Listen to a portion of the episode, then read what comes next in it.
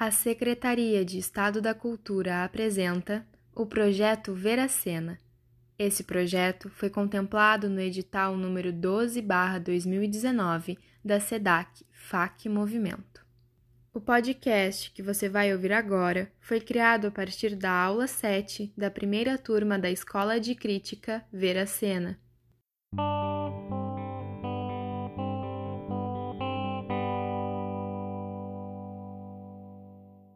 Ensaio, ele mesclar um pouco com a crítica, né? mas a ideia que quero passar aqui, mais ou menos, é que a crítica tá, seja mais focada num, numa obra, num objeto, né? O ensaio não precisa ser focado tanto num objeto só. Vista Serrote é um exemplo de ensaio aqui, de ensaios mais populares, digamos assim, porque é uma revista, não é jornalística, dá para dizer, lá do IMS, do Instituto Moreira Salles, mas ela reúne vários intelectuais do Brasil, normalmente, assim, para que escrevem ensaios sobre temas de atualidade, estão acontecendo agora. Aí a Susan Sontag, ela foi uma escritora, cineasta, filósofa, professora, crítica de arte, ativista lá dos Estados Unidos, né?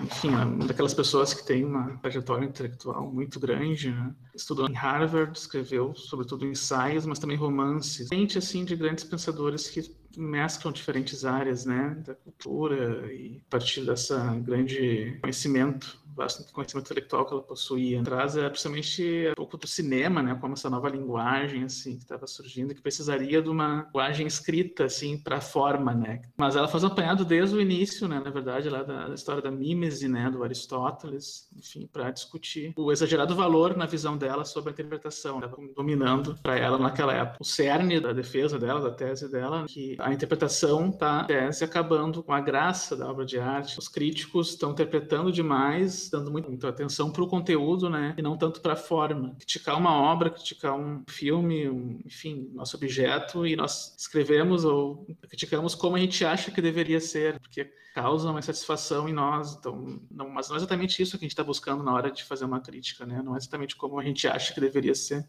mas como porque né, essa não é uma forma de a gente está tentando interpretar ou compreender como o autor né, trabalhou de repente aquela obra, como aquela obra está no mundo, né, e não como a gente acha que deveria ser. Esse é um erro muito comum, eu acho, quando a gente escreve crítica, desenha crítica, tende a colocar nossa visão de mundo muitas vezes né, em cima de uma obra diretamente, eu acho que a gente pode tirar isso, permitir que a nossa subjetividade talvez ultrapasse mais a obra, né? É, mas falando nessa ideia, né, o excesso de interpretação, estudar realmente né, sobre a linguagem, conhecer o campo, algo né, extremamente necessário, conhecer a história também, o campo é importante. Essa Canfeiro, você pode falar um pouquinho dela, né? Se apresentar.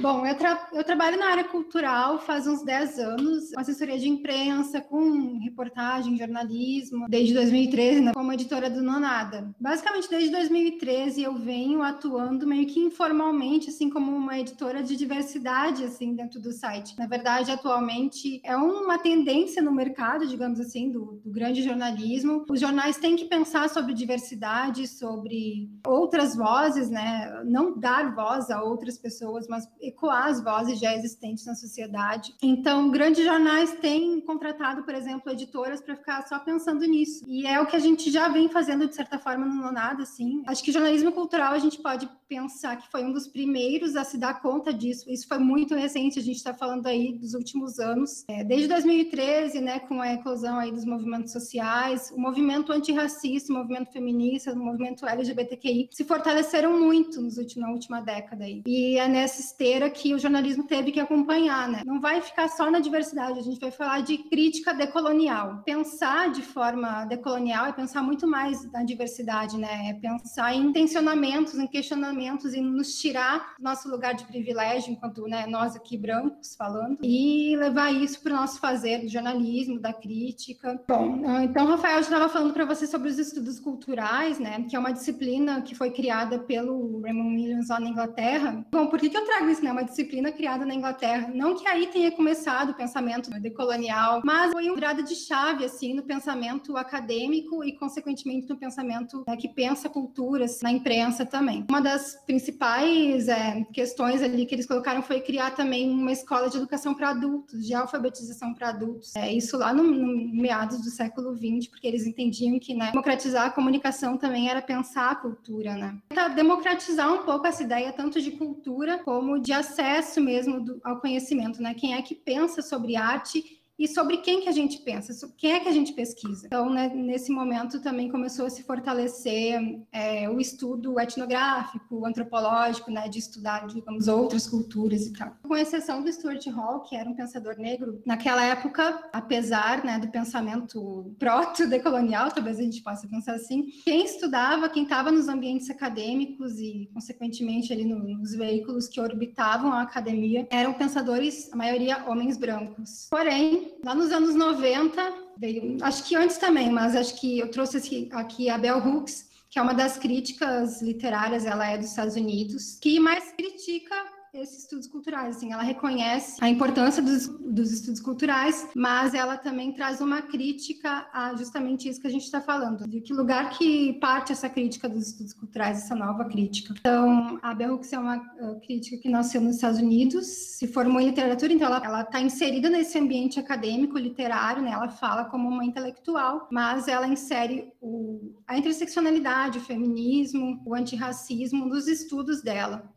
que, que ela fala? Ela fala que quem participa dessas discussões todas que a gente traz, né, que a gente vê hoje nos veículos sobre antirracismo e tal, sobre cultura popular, mas não questiona seu lugar de privilégio, né, no caso, sei lá, uma mulher branca questionar o lugar que ela ocupa, pode, né, corre o risco de continuar fazendo as mesmas práticas, continuar mantendo aquele mesmo sistema, e isso não, não leva, não acaba não avançando tanto, né, intelectualmente a área como poderia, como tem o potencial de verdadeiramente revolucionar e trazer novas visões, né? Porque a academia ela se alimenta disso, de, de novas visões, novas teses e tal, novos pensamentos. Então, ela trouxe essa visão na época de que, ok, vamos questionar quem é que está fazendo isso e de que lugar que a gente está falando. A gente pode pensar em de cinco anos para cá, claro que antes já se pensava, mas hoje em dia está institucionalizada essa visão, né? De que é preciso, para ser progressista, para, enfim, para a gente avançar pensar na cultura, assim, na, de como a gente pensa a cultura, é, é preciso né, pensar de forma decolonial e interseccional, de pensar o lugar de fala, mas não em rótulos, né, não, não em caixinhas, assim, é um lugar de fala que pode falar sobre qualquer assunto. isso, qualquer assunto, e é isso que a Bell Hooks, por exemplo, trouxe décadas atrás. Agora eu vou voltar um pouco no tempo aqui na narrativa, de volta para meados do século XX, por quê? E enquanto nos estudos culturais, né, que ainda era bastante branco, se pensava sobre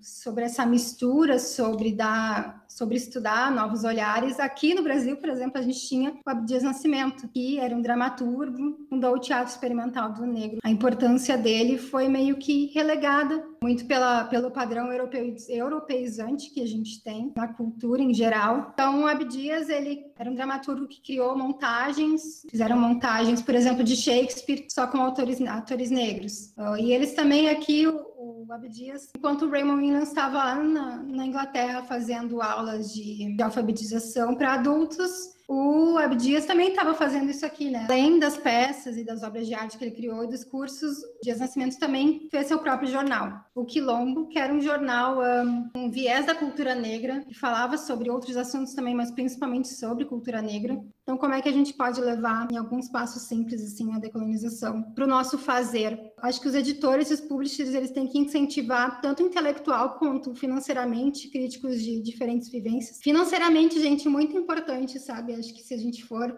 sair desse curso e lançar veículos de crítica e convidar pessoas de diferentes vivências que as nossas, e enquanto críticos, a gente pode, né, sempre questionar nosso lugar, questionar o cânone, de que posição que a gente está falando, assim. Claro que vai ter obras que a gente vai criticar que não, necessariamente falam sobre política, né, ou falam sobre um contexto social, mas acho que a gente ter isso como um plano de fundo, como embasamento teórico, embasamento, um, um horizonte para a gente seguir também pode ser bem importante, assim, pelo menos é, tem sido proposto, acho que muito a partir, claro, completamente a partir dos movimentos indígenas e negros e que as instituições e veículos de, de jornalismo estão cada vez mais adotando. E acho que tudo isso também tem a ver com a gente não silenciar discussões, né, problemas problemas.